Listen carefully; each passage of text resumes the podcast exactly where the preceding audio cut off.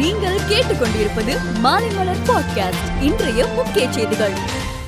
அதிமுக திமுக இடையிலான நகர்ப்புற உள்ளாட்சி தேர்தலுக்கான இடஒதுக்கீடு பேச்சுவார்த்தையில் உடன்பாடு எட்டாததால் பாஜக தனித்து போட்டியிடும் என அந்த கட்சியின் தலைவர் அண்ணாமலை தெரிவித்தார்.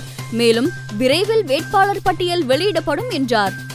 தஞ்சை அடுத்துள்ள மைக்கேல்பட்டி தனியார் கிறிஸ்துவ பள்ளிக்கூட விடுதியில் தங்கி படித்து வந்த அரியலூரை சேர்ந்த பிளஸ் டூ மாணவி லாவண்யா தற்கொலை செய்து கொண்டார். மதம் மாற சொல்லி கட்டாயப்படுத்தியதால் தான் மாணவி தற்கொலை செய்து கொண்டதாக குற்றச்சாட்டு எழுந்த நிலையில் வழக்கை சிபிஐக்கு மாற்றி உயர்நீதிமன்றம் மதுரை கிளை உத்தரவிட்டுள்ளது.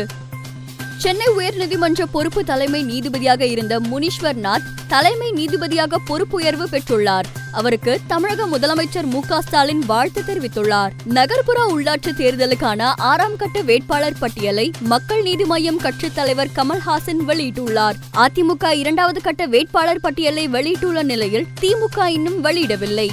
உத்தரப்பிரதேச சட்டப்பேரவை தேர்தலையொட்டி பிரதமர் மோடி காணொலி மூலம் இன்று பிரச்சாரம் செய்தார். அப்போது உத்தரப்பிரதேசத்தில் மாற்றத்தை ஏற்படுத்த கடுமையாக உழைத்து வருகிறோம். மறுபுறம் சமாஜ்வாடி உங்களை பழிவாங்குவதற்கான வாய்ப்பை தேடுகிறது என குறிப்பிட்டார். பாராளுமன்றத்தின் இந்த ஆண்டுக்கான பட்ஜெட் கூட்டத்தொடர் இன்று தொடங்கியது. இதில் இரு அவைகளின் கூட்டு கூட்டத்தில் ஜனாதிபதி ராம்நாத் கோவிந்த் உரையாற்றினார். அப்போது ஒரு வருடத்திற்குள் நூத்தி ஐம்பது கோடி டோஸ் தடுப்பூசிகளை செலுத்தி சாதனை படைத்துள்ளோம். இந்தியாவின் விவசாய ஏற்றுமதி ரூபாய் மூன்று லட்சம் கோடியை தாண்டியுள்ளது. பாலின சமத்துவத்தை கொண்டுவர பெண்களின் திருமண வயதை இருபத்தி ஒன்றாக அரசு உயர்த்தியுள்ளது. திருவள்ளுவரின் கற்க கசடர என்னும் குரலுக்கு இணங்க புதிய கல்விக் கொள்கை வகுக்கப்பட்டுள்ளது. தேசிய கல்விக் கொள்கையின் ஒரு பகுதியாக உள்ளூர் மொழிகள் ஊக்குவிக்கப்படுகின்றன என்றார். மத்திய நிதியமைச்சர் நிர்மலா சீதாராமன் பொருளாதார ஆய்வறிக்கையை பாராளுமன்றத்தில் தாக்கல் செய்தார்.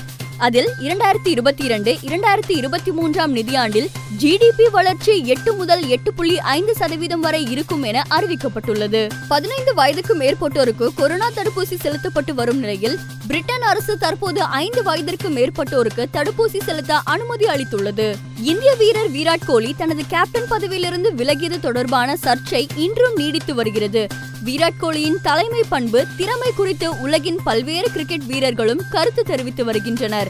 இந்நிலையில் கடந்த ஆண்டு நடைபெற்ற ஐபிஎல் தொடரின் போதே தான் கேப்டன் பதவியிலிருந்து விலகுவது தொடர்பாக விராட் கோலி பேசினார் என முன்னாள் ஆஸ்திரேலிய கேப்டன் ரிக்கி பாண்டிங் தெரிவித்துள்ளார். இயக்குனர் பாரதி ராஜா கொரோனா தொற்றால் பாதிக்கப்பட்டுள்ளார். அவர் சென்னையில் உள்ள தனியார் மருத்துவமனையில் சிகிச்சை பெற்று வருவதாக கூறப்படுகிறது. இசையமைப்பாளர் இளையராஜா தொலைபேசி மூலம் பாரதி ராஜாவிடம் நலம் விசாரித்தார். மாநாடு படத்தின் வெற்றியை தொடர்ந்து சிம்பு எஸ். ஜே. சூர்யா இருவரின் கூட்டணி மீண்டும் இணைய போவதாக தகவல் வெளியாகியுள்ளது.